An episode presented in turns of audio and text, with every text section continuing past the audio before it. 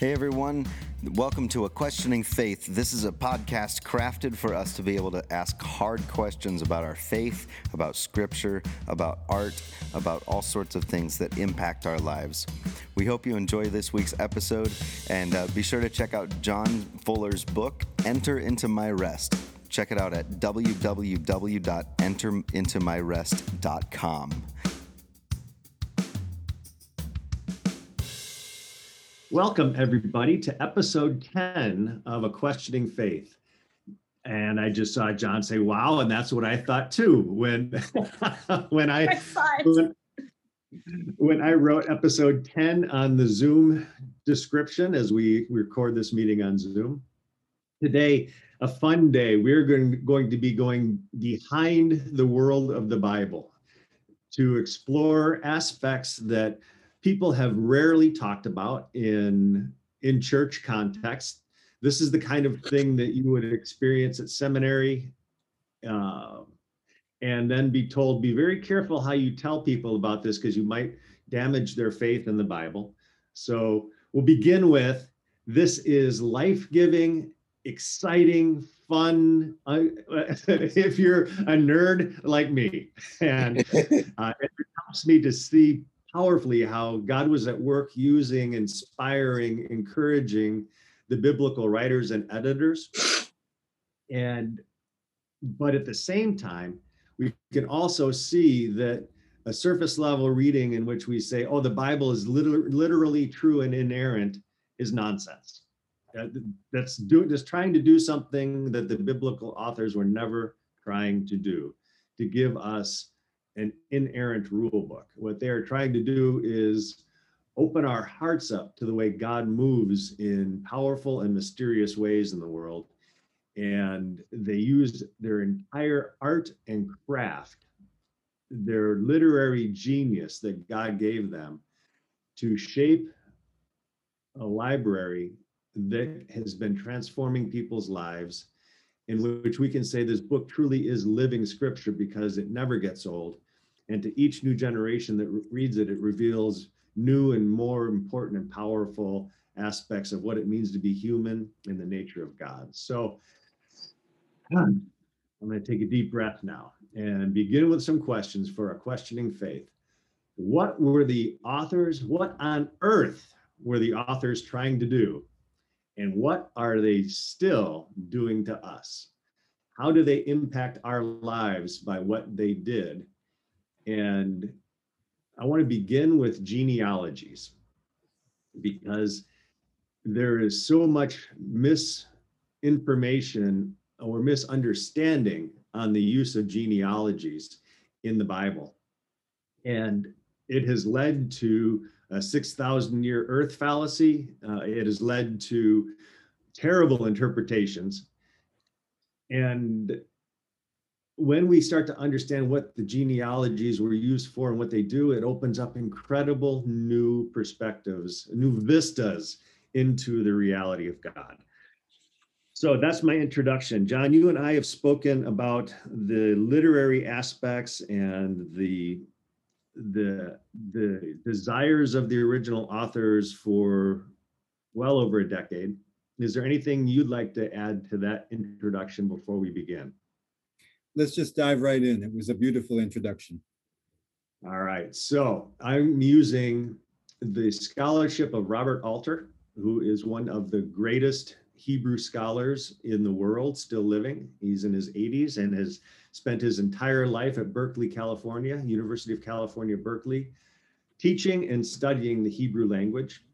And he writes, nothing reveals the difference of the biblical conception of literature from our current Western ones more strikingly than the biblical use of genealogies as an intrinsic element of literary structure. The genealogy lists or begats in Genesis are carefully placed compositional units that mark off one large narrative segment from another. Here, the story of creation and the antediluvian founding figures from the deluge story. Uh, so, antediluvian is a fancy word for saying prior to the flood. So, there is a uh, there is a, a genealogy at the end of the flood, and that marks off a major shift in the biblical story. So one of the aspects, one of the uses, every time you see a genealogy, the authors are giving us a clue that the chapter has ended. There were no chapters. There were no there were no chapters and verses until the invention of the printing press. When the the printers needed a way to keep track of what page they were printing. One brilliant printer came up with the idea of making chapters and verses, and he would write them into his notes in his Bible on the back of a horse as he would ride from his house to work every morning and on the way home. So to think that the chapter and verse has powerful meaning for us today, nope. they are arbitrary. And you will see how arbitrary as you study the Bible and see that, man, they just get plopped right in the middle of stories and they can really disrupt the flow of the story. You're talking about genealogy, right? No, I'm just talking about chapter and verse right now. Okay. So, so, so going back to genealogy, Liz, if we truly want to understand where the original authors wanted to mark the end of a chapter, we look for genealogies. So is that when they were saying it's so and so son of this and the house of this and the son and all the names that you can't ever pronounce, but you do your gosh darn hardest to pronounce them correctly? Yes. Yes. Okay, that's what. Yeah, so that's how they used to end it, and then they came up with chapters and verses. Right, chapters and verses were in the 1600s. Right, gotcha. And just uh. for just for a little bit of context, Christian verse and chapter uh, designations differ in numerous places from the Hebrew. So mm-hmm. um, it can create problems of unbelievable proportions. And in the Septuagint, you've got entire chapters that don't exist in the Hebrew at all. So we have that to contend with on top of it. John, would you describe the Septuagint? The Define. Septuagint would qualify as what is called a Targum or translation of the Hebrew. The Targumim or Targums, according to, let's say, the most um, conservative interpreters, are not even considered truth because they are not in Hebrew.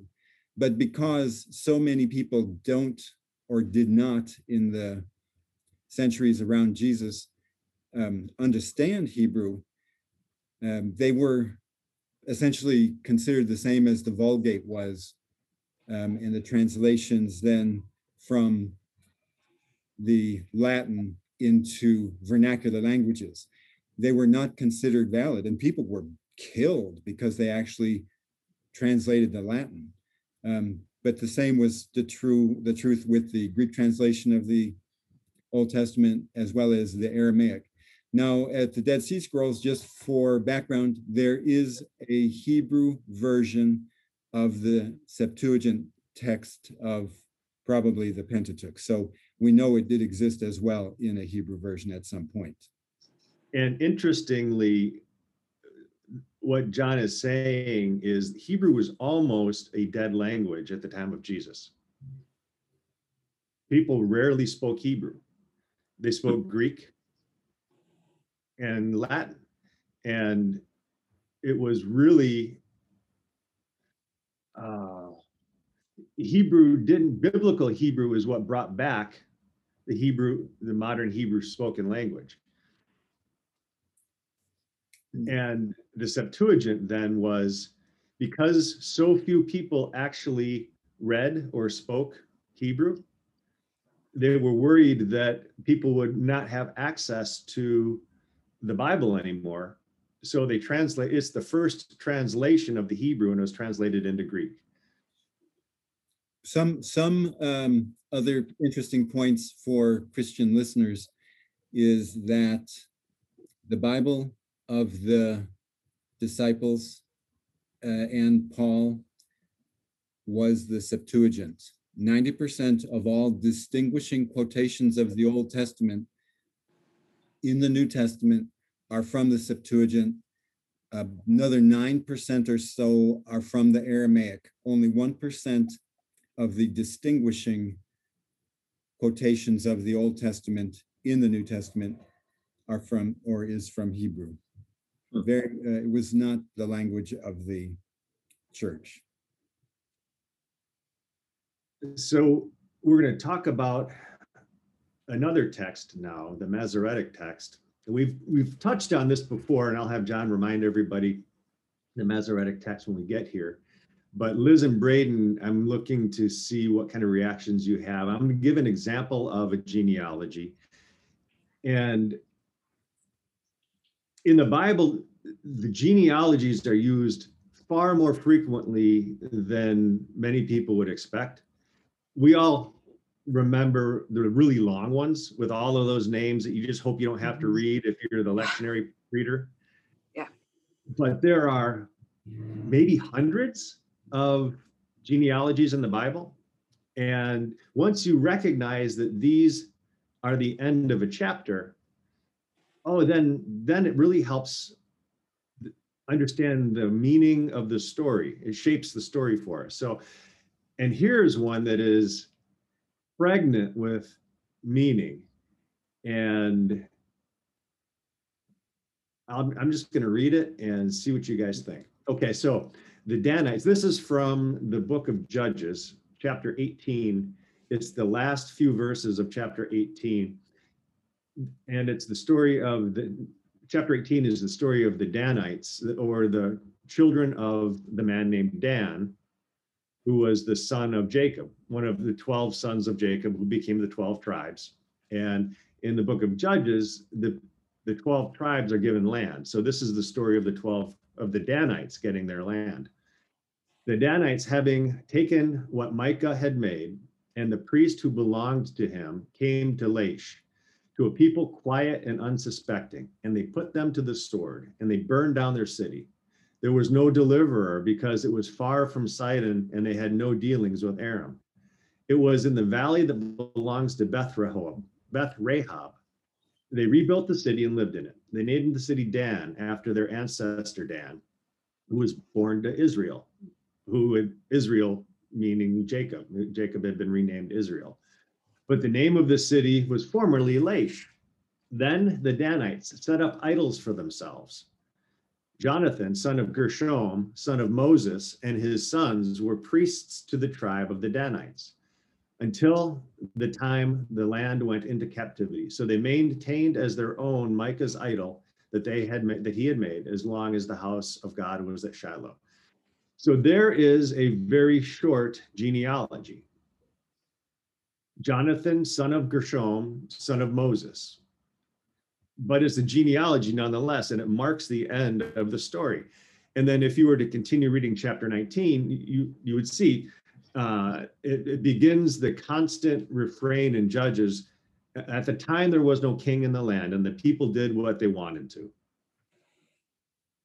And so we, so the Danites, they go into an unsuspecting city, murder everybody, and take the land. Is that what Moses would have done? Uh, so if we read this as a validation that we get to go into any land and steal it, we could go and take anything we want to because God said that God's going to give it to us. We totally miss the point of what is going on in this story. Mm-hmm. And what Robert, go ahead, John, or somebody going to ask something? Oh, I said, mm-hmm. Okay. I agreed. Okay, so here's what Robert Alter said. At the very end of the story, we are given the name and genealogy of the Levite, the priest. The Masoretic text inserts a superscript nun in Moshe or Moses, turning it into Manasseh or Manasseh. But this can't be right because Gershom was the son of Moses, and Manasseh is not a priestly tribe. The author Rashi, or historian Rashi, aptly explains this oddity. Out of respect for Moses, his name was changed in order to um, uh, free him from this genealogy because the genealogy marks a steep decline. Moses' own grandson is a violent, horrible, sacrificing mercenary officiating in a cult that is at the very least semi-pagan.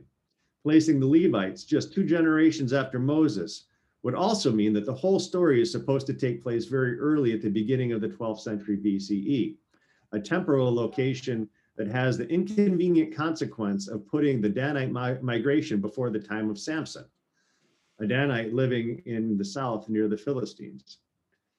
So what what they're saying here is that the at some point an editor of the Masoretic text could not stand the idea that just two generations after Moses, Moses's grandson is this vile, murderous, idol worshiping guy.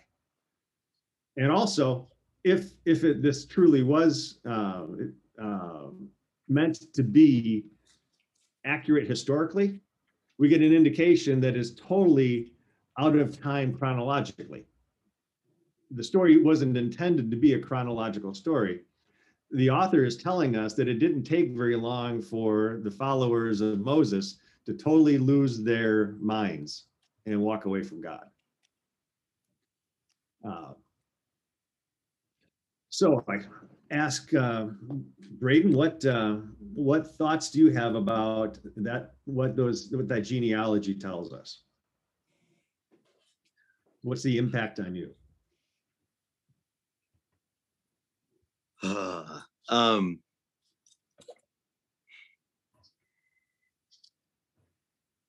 it's interesting to me to see all of the promise that Moses was told about. Moses seemed to have been a very good listener. Still argued with God, obviously, saying, "Well, I can't, I, I can't talk very well," and still listened well enough to the call, to the call of doing what was right for people, to go and talk to Pharaoh and say, "Hey, this isn't all right. Let them go." if if you don't, there's going to be some stuff. like right. that was a that was a prophetic voice. Um, and so to see that just a few generations after hearing that voice and being able to listen to that voice so clearly that just a few generations later, human arrogance, greed, all the all the things that we beat ourselves up about, just a few generations later, they came back into play and all of a sudden we forget and we're we're building our own idols in this new city. We've gone into this new place and we've killed everybody that lived there because gosh, we deserve it. God gave it to us. And now we're going to build idols and we're going to build our temples and we, we, we really think that we're doing it because we're okay. talking to God because God gave us this stuff but I think there was a lot of well, clearly they they forgot. They were built like the scriptures tell us that what they did generations after the fact was they built idols. They forgot that it was God that brought them there in the first place. Which we still do today. We worship idols. Right, right. So Liz, how do you see that? How do you see that story still playing out today?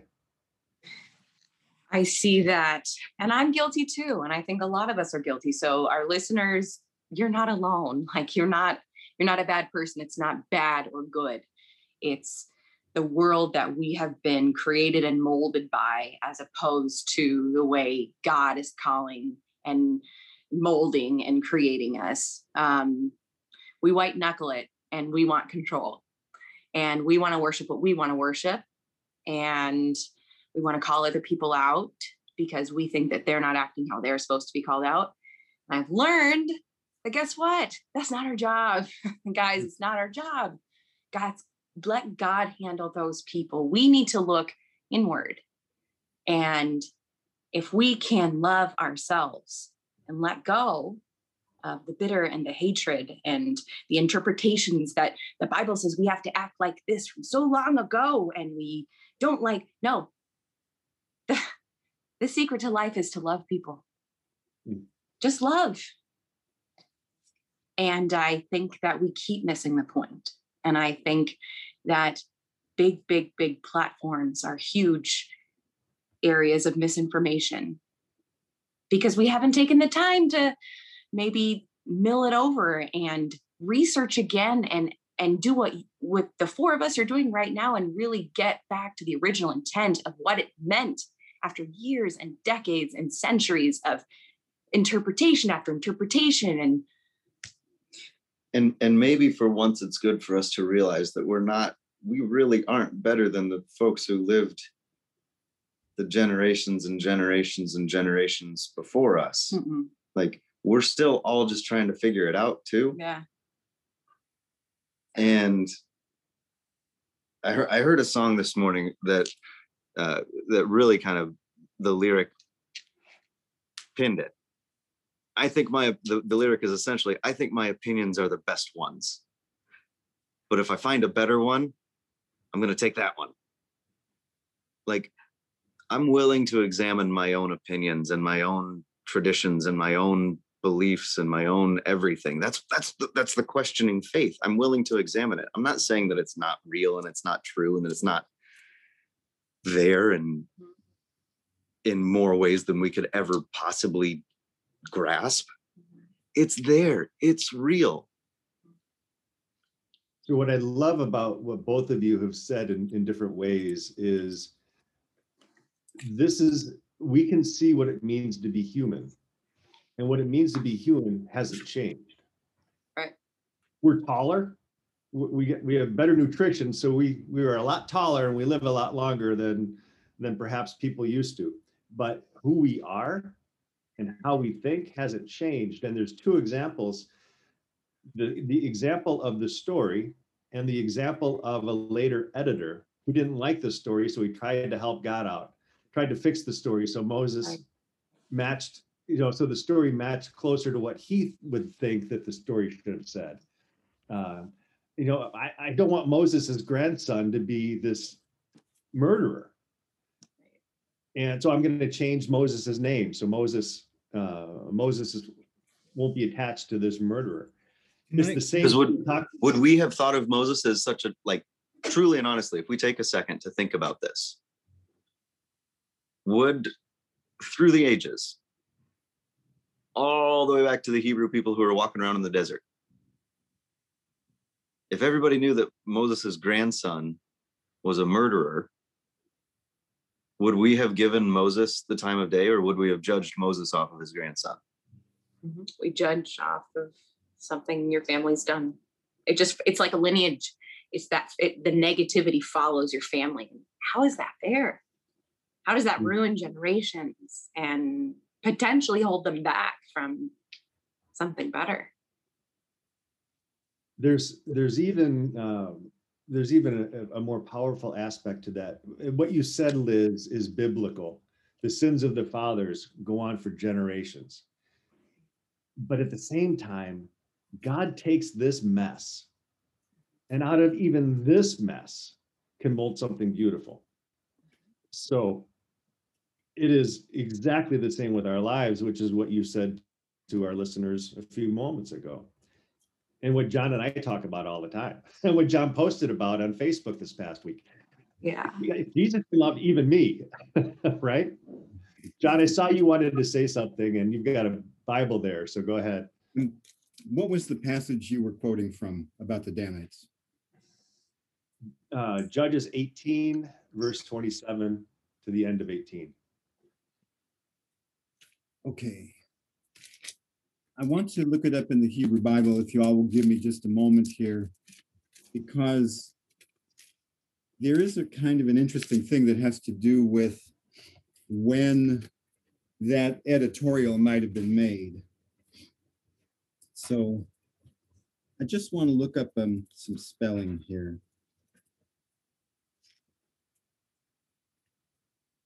So while you're doing that, um, talk a little bit more about the genealogy as uh, as, as a marker. And there's a different way to, to see how the genealogies were used as markers. The seven generations, let's see, formulaic numbers are well, as well are characteristically used by biblical writers to give order and coherence to the narrated world. The seven generations from Adam to Noah of chapter four are displaced by a different formulaic number 10. Some critics have argued that two lists re reflect competing versions that deploy the same group of fathers and sons in different patterns. Some of the names are identical in both lists. These are um, uh, two very similar genealogies that are being that are being compared in Genesis. Why why are these genealogies that list some of the same people so different? Well, because they were trying to, the authors are trying to do different things. From Adam to Noah, uh, chapter four, um, they were using the formula of seven or completion. Now, in the number of 10, uh, now after the flood, there's another genealogy in which there's a formulaic number 10. Some critics have argued that the two lists reflect competing versions that deploy the same group of fathers, the sons, in different patterns. Some of the names are identical in both lists, like Cain, uh, or they may well be variants of each other, but the lists incorporate both of the formulaic numbers. Uh, Lamech, the last of the antediluvians before Noah, lived 777 years. Noah, like his predecessors, becomes the father at, becomes a father at the age of 500, halfway through around millennium, which is the 10 of 10 generations with two decimal places added. A millennium is the age of most pre people who lived pre-flood, comes close to, but they never attain it. Surely, after this is surely part of the intention in using the genealogy is to give the history the look of an authentic archaic documentation. If, as many assume, priestly circles in the Second Temple period were ultimately responsible for the list here, they did not hesitate to include the fabulous ages of the antediluvians, which must have had their origin in the way distant back Semitic antiquity, uh, as old Mesopotamian parallels suggest. So part of what we're seeing here too is editing. Prior, the story prior to the flood, seven was a number of completion. Post flood, we're seeing that the 10 becomes very important for that particular author, and 10 is a number of completion. So does that ultimately change the way we read the Bible? Well, I think in, if we think that those lives actually were literal numbers, yes. We have to see that they had meaning far beyond the literal numbers. And we'll come back to that because John has lots to share with us uh, about what those numbers mean. But John, did you find the passage? I did find, and one of the interesting things that came up to my mind when you were talking about the redaction of the uh, judge's text, because the scribe inserted a little n in there, but the name that he transformed Moses into, which is Moshe in uh, Hebrew, is Manasseh. And Manasseh is the son of Hezekiah. And Hezekiah was um, a candidate for potential messiahhood. This is this was taken very seriously. But Manasseh, on the other hand, would be the um, analog of Antichrist. And because of Manasseh, the temple was destroyed and they were all sent to Babylon and blah, blah, blah. So, what our redactor has actually done is compare that generation that begat the Danites to Manasseh. And there is essentially a functional equivalent. So, we're looking at probably oh, I would guess maybe um, Second Temple post uh, post um, exile redaction there, just as a kind of a context to how the text would have been shaped, and then how it would have been reinterpreted. So, and then to call the so we with what we were exploring here today, we we can we move from a literal interpretation that would say it's okay to go kill people because God said, to people that behave that way are like antichrists. That is functionally what we are supposed to understand the generation of antichrist. I, I would like to jump in on Lamech, if I may now go back to this uh, genealogical one. You know, um, I sent a, a, little teaser to Braden the other day. Actually, I sent it to all three of you, but I addressed it to Braden um, because the genealogy, Jesus' genealogy in Luke contains 77 names from Adam to Jesus. That's not in accord with the genealogies given in Kings or Chronicles. And so obviously it is an artifice. It's not factual or consistent. It's artificial and it's has meaning. And that 77 correlates to the 77 weeks of Daniel. And again, we're looking at the prophecy of the coming of Messiah in a context which existed in Judaism during the Second Temple period. Again, it's um, kind of like a um, an affirmation of Jesus' Messiahhood. Uh, it happens the same in the book of Enoch, where they use the 77 weeks to represent the same as in Daniel. Um, but then there is a really interesting way that Jesus interprets the number 77. And I'd like to look at that apropos to what you were saying about what does it mean? Why that were they in there? So there's this messianic concept, but what Jesus does is it turns it around. And it's almost like turning Lamech's boast about having killed and he deserved 77 times whatever, you know, absolution um, Jesus turns that into we must forgive. It has been mistranslated for centuries as 70 times seven, but in fact, it's the exact same words as are used in the Greek version of the Old Testament in the story of Lamech. So he really did say, um, we are to, to forgive 77 times. And that passage of Jesus before I knew about the mistranslation was so important to me that as I was going through my process as a younger person, trying to just shed my baggage, I literally attempted to forgive everyone who had hurt me in any way 70 mm-hmm. times, seven times. And in the process of doing that, about halfway through, it's like, oh my God, why have I been holding on to this? This is just nuts. I think Jesus was actually being very serious about that as a process of freeing our souls from emotional baggage.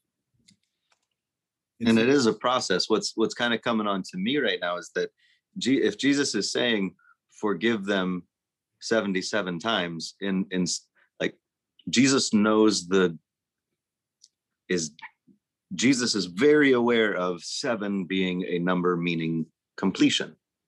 So to me, it sounds like if Jesus is going to talk about forgiveness and the number seven and 77, so two complete circles. So maybe there's this this concept of like, hey, forgive them completely.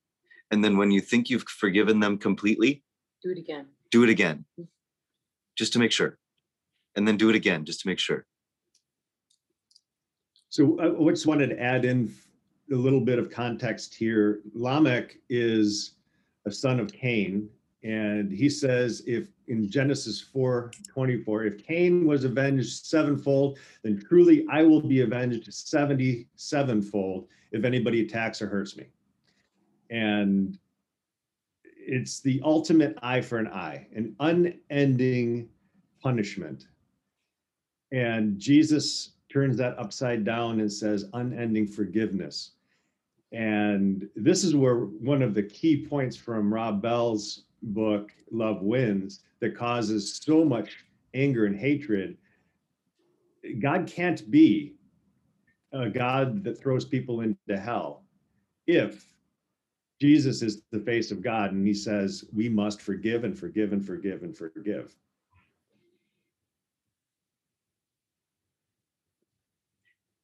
Yep.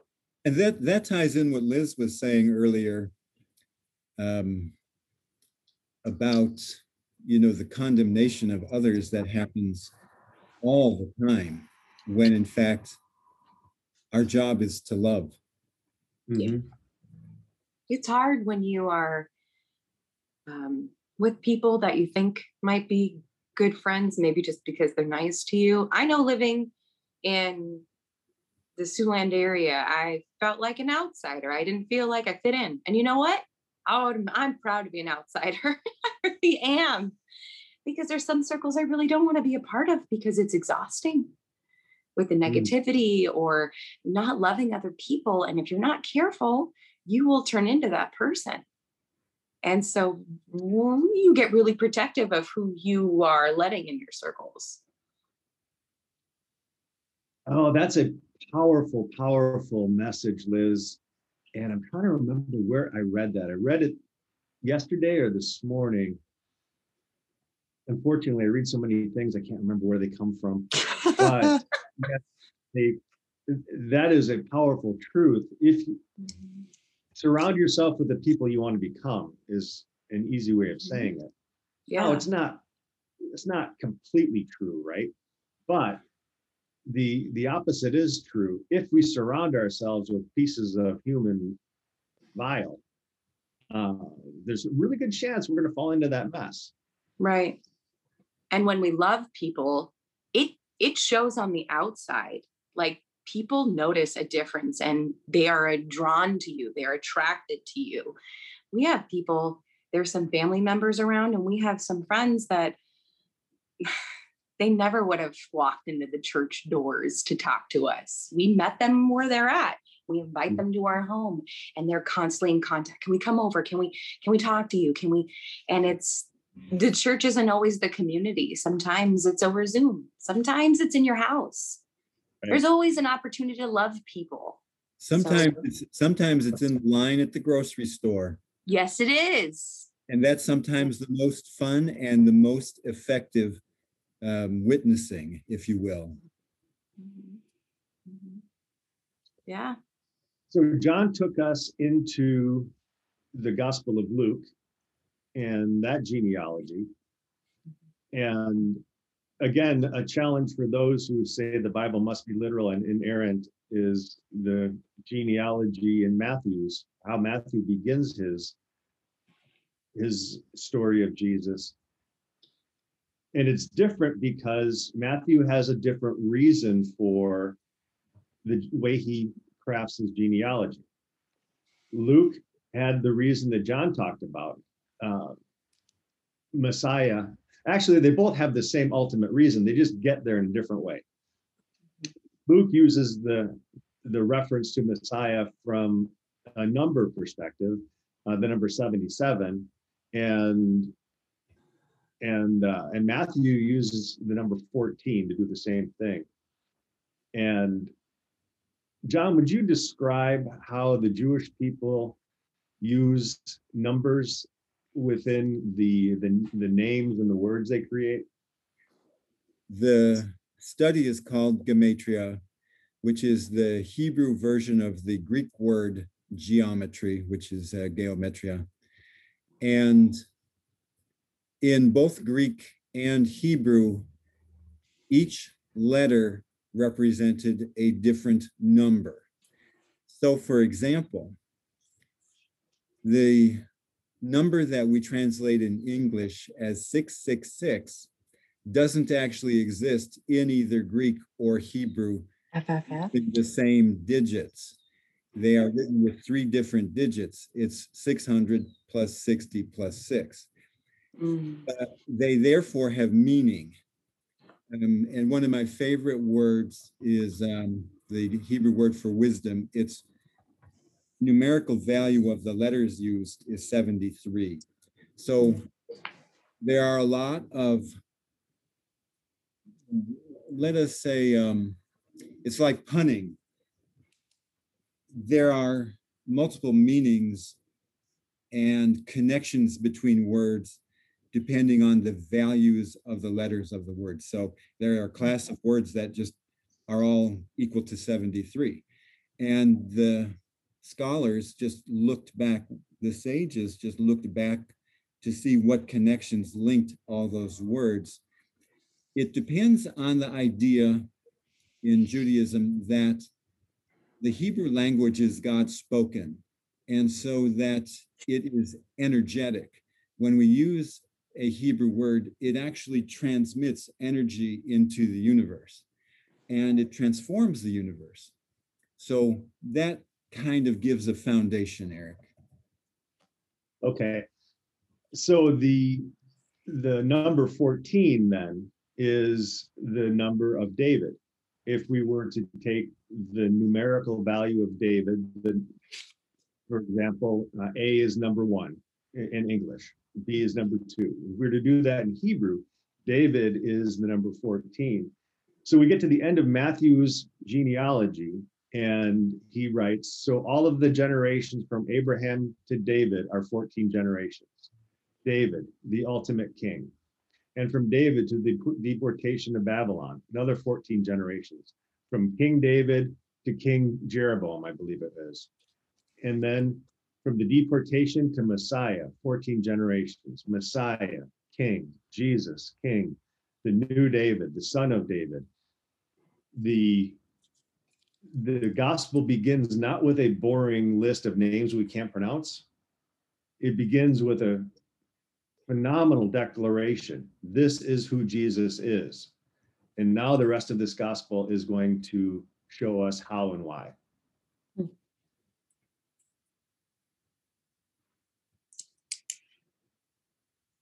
And then Matthew also gives us women that uh, that you would say couldn't possibly be part of a genealogy. Tamar, who was raped, and um, and the prostitute uh, Rahab. Rahab, thank you.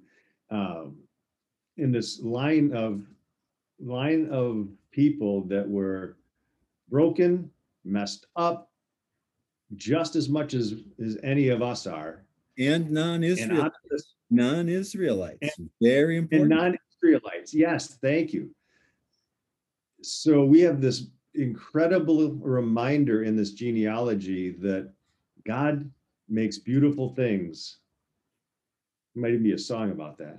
Oh, I might have heard one or two. Out of, out of the dust, out of us, right? Out of the mess, God makes beautiful things.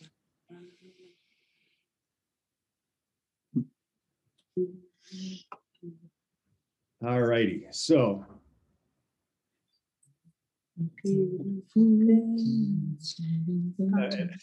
Liz and Braden are now. We're starting to, to, sing. To Sorry. Sing. Beautiful things. You make beautiful things out of the dust. There you go.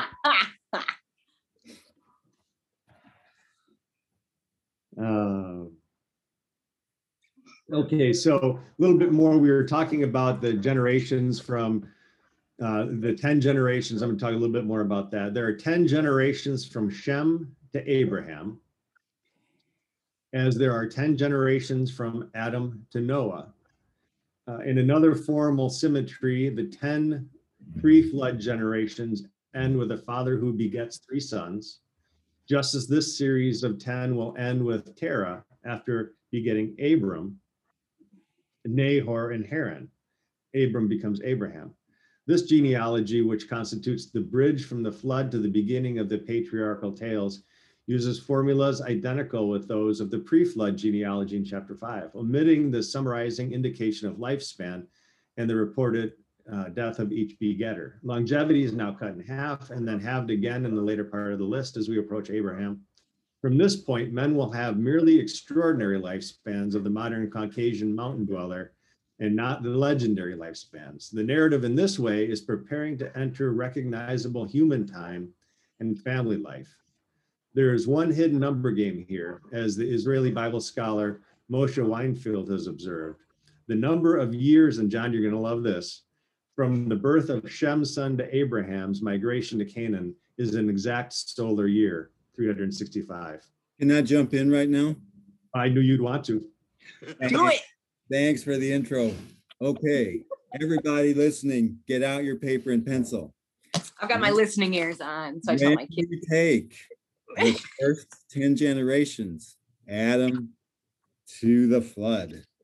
If you offset the first five and the last five such that the age at the birth of the father with the age at the death of the sixth father in that, you come up four out of 10 times with one number, 1092. This is um, tying into something that Eric was reading out of Alter earlier. That preserves a Babylonian astronomical equation. And it comes down to 37 months, lunar months, is equal to 1,092 days. It's repeated four times in that first genealogy. And we know that, in fact, this is intentional because the symmetry is there. I actually did an experiment with some friends. I, I, meant, I um, just randomly chose 10 people and I counted myself as one. And I said, okay, I want you to pick a number between this and this, and then another number between this and this. That's all. I gave them the ranges that correlated to the ranges that we find in the Bible. And do you know, with my random, and I did this twice, with my random data collections, I could come up with pi, I could come up with the years, I could come up with um, solar months, I could come up with the um, golden mean, etc. One thing did not occur with my experimental lists that occurs in the Masoretic text of the Old Testament. That is the structure. It is very structured. Now we know that the data of those birth years in those first generate first 10 generations have to do with calendars because what happened is when the translators of the Septuagint were trying to make heads or tails of the fact that Egyptian king lists did not show any floods. There was a continuous king list for thousands of years that didn't exist. They actually fabricated what we would perhaps call false data. Now, I'm not a fan of the word false because they do the exact same thing that modern translators do. They try to reconcile their history with what the Bible says. And there's another version of the Old Testament called the Samaritan Pentateuch, which did the exact same thing. So we have essentially three different traditions of what the numbers in the ages of the patriarchs means in the first 10 generations. We know that there are other numbers that are encoded into these kinds of generations. So, for example, the ages of Abraham, Isaac, and Jacob if you follow the rabbis equals 500. Now 500 is the number of units between each one of the heavens. And then once you get up to the seventh heaven, it's the number of units of the cherubim. And then above the cherubim, it's the number of units of the different parts of the chariot, et cetera, et cetera. So that is how the rabbis actually interpreted those numbers. And we, of course, in Christianity don't know this. And there's a whole lot of other stuff that's in there um, that we have yet to discover. So I love the fact that because. Go ahead. Oh, I was just it, carrying on with that because we don't talk to the Hebrew scholars. We didn't begin talking Christians, uh, the collective we. We didn't begin talking to Hebrew scholars until the 20th century. The Christian scholars completely separated themselves from Jewish thinkers shortly after the first century and then tried to interpret everything they were finding in the Bible without having any Hebrew context. So, as brilliant of a man as uh, as brilliant of thinkers as any of the first Christian patriarchs were, they were still trying to hear God and, and understand what's going on in the Hebrew Bible with no none of the context that we're sharing today. So, um, so you get tremendous differences from, I think, what God is trying to do and how the early Christians actually behaved um, in the Confessions. You know, one of the most famous books ever written. Um, um, we are told we start getting the story of substitutionary atonement that Jesus had to die as a sacrificial lamb because that's what was seen so often in in the Hebrew Bible. God required sacrifice. No. It's a very different, very different way to, to look at that. God didn't require sacrifices. God knew that we needed sacrifices. We had to sacrifice something or we couldn't believe that God would forgive us. Now look, read the Bible, read the Hebrew Bible from that perspective, that God gives the gift of sacrifice so that we can know that we've been forgiven. What does Jesus do? He gives us his body and bread. He gives us his body as bread and his and his uh, blood as wine so that we will know that we've been forgiven. The whole story, the entire biblical story is God forgives. 7 times 77. You know, um, apropos to the Jewish interpretation of what happened to Jesus, number one, the idea of sacrificing a human being is anathema to Judaism. It is an abomination. Um, everything about the story. So when it got reinterpreted as, you know, salvific by Christianity, it it created a massive rift. It's a huge rift. I know we're not, I know we, it's not always healthy to go back and go, I wonder what, but I wonder, and, and now we're into this new age of, hey, it's okay to ask questions. What would it, what would the world have been like if they listened to Jesus when he came? Like, what would the world have been like? Well, what will it be like now if we listen to Jesus? Yeah. Yeah. Like And- there's an opportunity every day. Like we're not dead. We're not dead. Not yet. Still breathing. Well there's like that's that's the wisdom though i think that we're we're kind of trying to point to is that um the You know, world's that- not damned. We can still do something about it. Your turn.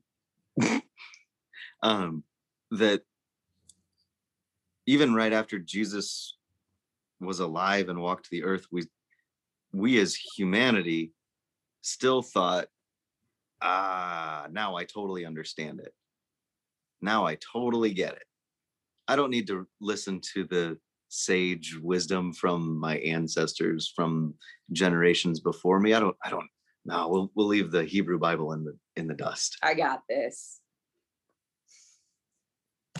And then what happens? We have another thousand years of nope, we missed the point. Well, and we we touched on this last week is when people think that attitude that Liz just described and what you were describing, um, the word becomes dead. It's no longer alive. It's no longer speaking. So I want to offer, I'm going to, we'll close with something other than the genealogy and what the authors were doing. And one of my favorite, one of my favorite examples of, uh, Braden, you just talked about not paying attention to the wisdom of the forefathers, not knowing the context of the story. Uh, so I'll tell a little story to describe how not knowing the context of the story is is such a problem. When I was in seminary, we had a, a literature professor come visit us from Harvard. And he was talking about the fact that there are so few people today that have any kind of background in the Bible that when they teach literature at Harvard, they have to give a Bible introduction class before they can actually teach world English literature because English literature is so steeped in references to the Bible, you can't understand it unless you understand what's going on in the Bible. Wow. The same, the same thing is true if we want to read the prophets. If we want to read the prophets or we want to read Jesus, I know people that don't like to read the Old Testament because they say, I only read the New Testament. You The can't writing. you can't understand it. There's no way to understand the New Testament if you don't know the Old Testament and what Jesus is talking about and alluding to. And I stepped all over you, Liz. What were you going to say? No, I was going to say, oh, the red writing. It's always the red writing. You just read the red writing. okay. Yeah, and you know, and that's I know that's where John began, right? Yeah. When when John, when you were trying to first understand what it meant to be Christian, you would only read the red text. And I'll tell you what, I didn't read Paul. I didn't read one word of Paul for at least 15 years. Mhm. And I think that um, it benefited me, but I missed out on a lot of really beautiful teaching. I really, really missed out. And if we don't spend time in the Hebrew Bible, we miss out on a tremendous amount of beautiful teaching. And I want to show how the author of Jeremiah, perhaps a man named Jeremiah, we don't know, could be, uh, how this author used his intimate knowledge of the Hebrew Bible to craft his story and to share his message. And we begin with Genesis 1. In the beginning, when God created the heavens and the earth, the earth was formless. The earth was a formless void, and darkness covered the face of the deep. Welter and waste is how Robert Alter translates that. The earth was welter and waste because he wants to help us hear the poetry of the Hebrew welter and waste literally means formless and void, but there's there's no beauty to that. But tohu, tohu and vabahu offers some poetic beauty. So when the earth was tohu and vabahu, uh, is what the Hebrew says. This these two words, tohu vabahu, occur only here in Genesis and in two later biblical texts that are clearly alluding to this one. The second word of the pair looks like a nonsense term coined to rhyme with the first and reinforce it. An effect I have tried to approximate in English by alliteration, welter and waste. Tohu by itself means emptiness or futility. And in some contexts is associated with trackless vacancy of the desert. So trackless vacancy of the desert. Keep that in mind. So, uh, chapter four of Jeremiah. Jeremiah has a prophecy, a vision from God, and he's trying to convince the people that because they have turned their back on God and they're worshiping idols, there is nothing but evil in the land. And the first 22 verses of Jeremiah are descriptions of why there is so much evil in the land because people have turned their back on God and they do evil things. So 23 begins I saw the earth and look, welter and waste. This, uh, okay, uh, that's the that's the commentary. I want to give you the the actual scripture.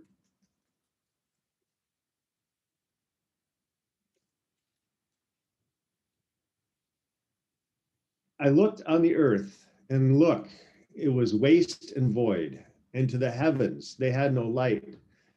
Actually, I think I've got Alter's. No, I don't. I think I closed Alter's version. I've got the hard copy. Let me grab it. Just give me the reference. Um, well, I've, I've got it right in front of me. I was going to read Robert Alter's version, but I don't have that in front of me. So this is the New Revised Standard Version. Uh, I looked on the earth, and lo, it was waste and void, and to the heavens, and they had no light. So what Alter did is he said, I looked on the earth, and it was welter and waste, and to the heavens, and they had no light. And I looked at the mountains, and lo, they were quaking, and the hills moved to and fro. And I looked, and lo, there was no one at all. All of the birds of the air had fled. I looked, and lo, the fruitful land was a desert, and all the cities laid in ruins before the Lord in his fierce anger. For thus says the Lord, the whole land shall be desolate, yet I will not make a full end. Uh, so what Walt, what Alter says is, I saw the earth and look, welter and waste. This powerful prophecy is one of the most striking instances which in hyperbole, uh, the, which the hyperbole of prophetic poetry pushes it towards uh, apocalyptic vision.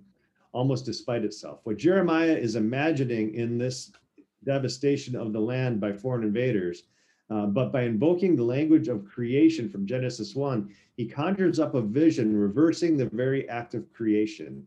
If the world was once created out of welter and waste, when primordial darkness reigned over all, the process is being turned backwards by the way that people are behaving. That speaks so powerfully to me because we see it happening right before our very eyes. And the prophets of the world are shouting, We are killing ourselves. We're destroying our planet. Look, welter and waste. We're reversing the order of creation because of our self centeredness. A way that the biblical authors used their words, used their poetry, used their literary style to, to shock us into listening. Uh, Jeremiah wrote in the year 700 BC as the Assyrian armies were coming.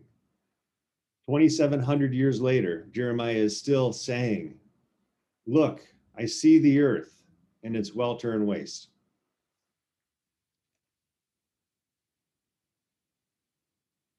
And that is, I guess that's enough of me preaching.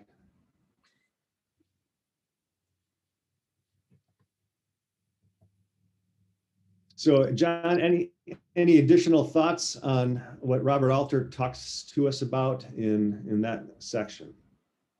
That is to me one of the most important commentaries that I have ever ever heard, and it is um, uh, thanks to you, Eric, for introducing me to Robert Alter. So I love it. You did a good job. Appreciate it. You are welcome. So, Braden and Liz, uh, any any way that you would like to sum up what you've heard today, what's new to you, or, or is it new to you? What, uh, what what it means for the way you see the Bible, or how the Bible impacts you?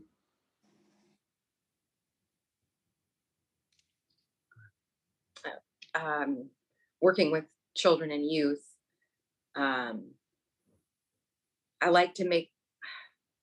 I always want to get it right with them and I think as uh, volunteers that are working with children and youth, it's really easy to conform to what the world's idea is of God. Um, and so I I try every day as hard as I can, even with my own children, to know that there's lots of good in the world and that we can still make a difference and that these scriptures they have been interpreted for so long ago and so it's okay to ask questions. And so i tell people i know for a long time you've been told this is how it is. People get in trouble for asking ask questions. And if you don't feel comfortable asking somebody questions you ask us the questions and we will provide whatever whatever you need. Ask questions it's confusing it's so much confusing on how to live your life and so many people over your entire life and generations and generations have all been saying this is how you do it. This is how you do it. This is how you do it. You know? and sometimes we just have to uh, like you said trust that our questioning faith is healthy. Yes. And and that as the more time we spend in the bible the more time we spend we see people arguing with each other differing perspectives differing voices, challenging what came before. And we're continuing in that tradition with what we're doing on this podcast. And exactly. You find the other thing that Liz talked about, which is people succumbing to peer pressure and following the status quo. And so, for example, there was recently a major um, convention, as it were, of Daniel scholars presenting papers on what the book of Daniel was about. And 99.9% of the time, you go to a church and you hear Daniel preached, it's about the end times, it's about this, it's about this, it's about this. And do you know that these are theologians worldwide? 100% of them said it has nothing to do with the end times. So a friend of mine asked me what I thought about the book of Daniel. I said, you know, I'm not really, uh, you know, very versed about Daniel uh, exegesis. Let's look at the theological dictionary major theologians worldwide provide the data in the theological dictionary, and they say conclusively it has nothing to do with the end times. And because of the peer pressure, after my friend gave his sermon, I, I called him up and say, Hey, how'd your sermon go? Oh, yeah, it went great. People loved it. And I said, Okay, well, how did you preach it? He said, Oh, I preached it was all about the end times. It's like, okay. You know, and that, that's not a criticism, right? That is not a criticism. It's very easy to want to belong, want to conform. I think that's just a human quality. But challenge, you know, challenging the status quo takes a lot. It takes a lot of courage. It takes a lot of fearlessness. Every day, what are we doing? like, well, yeah, and you know, people will look at you, and you know, it's like all of a sudden they start treating you differently. It's yes. Like, whatever. Yes. yes. It's it's like just real quick. My my had a phone call with my dad yesterday, hour and a half, and he's you know we are talking about we're fully vaccinated now and well if somebody got covid they don't need to be vaccinated. Aren't they double vaccinated? I have all these questions and no one will answer them. Well who did you call? Well nobody. Why don't you start with your primary care provider? I think you're just there's this unknown and fear and you don't know and you just need these questions answered and then you can move on and you don't have to give this any more energy. If we mm. could just work through what's going on in our life and mm. have people that we trust that will work through it with us and we could all be better people. Yeah. That's beautifully said. Thanks liz. Thanks.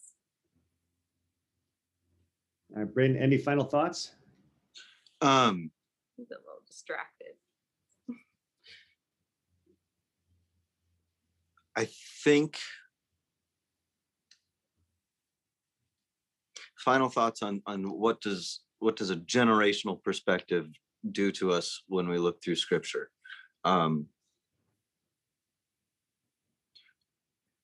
recognizing that the folks who came before us have gotten a lot of things right for a long time because they're people they were made in the image of god. So those people are going to do good things because they are god's children. Um, but they're also still people. And so generations before us may have done some pretty awful things. We've done, we as humanity have done really wonderful and really awful things. And every single day, every single moment, every single second, every single microsecond is an opportunity for us to to turn the corner, to quit doing the terrible things to quit telling ourselves the terrible things, to quit telling each other the terrible things, to quit spraying the terrible things out into the universe, whatever those terrible things might end up doing. Hmm. We can stop, we can turn around, we can run back to doing things the way that God asked us Calls to us. do it. Mm-hmm. And love and take care of things and mm-hmm. people so I'm going to turn that into a benediction, a way to bless everybody who's listening today. May we all go live that way. May we bless the world by the way we live. Amen. And and as uh, as I love all of you, may all of the people who are listening go share their love with the community in the world. Yeah. And until next time. Amen. Amen. Love you guys.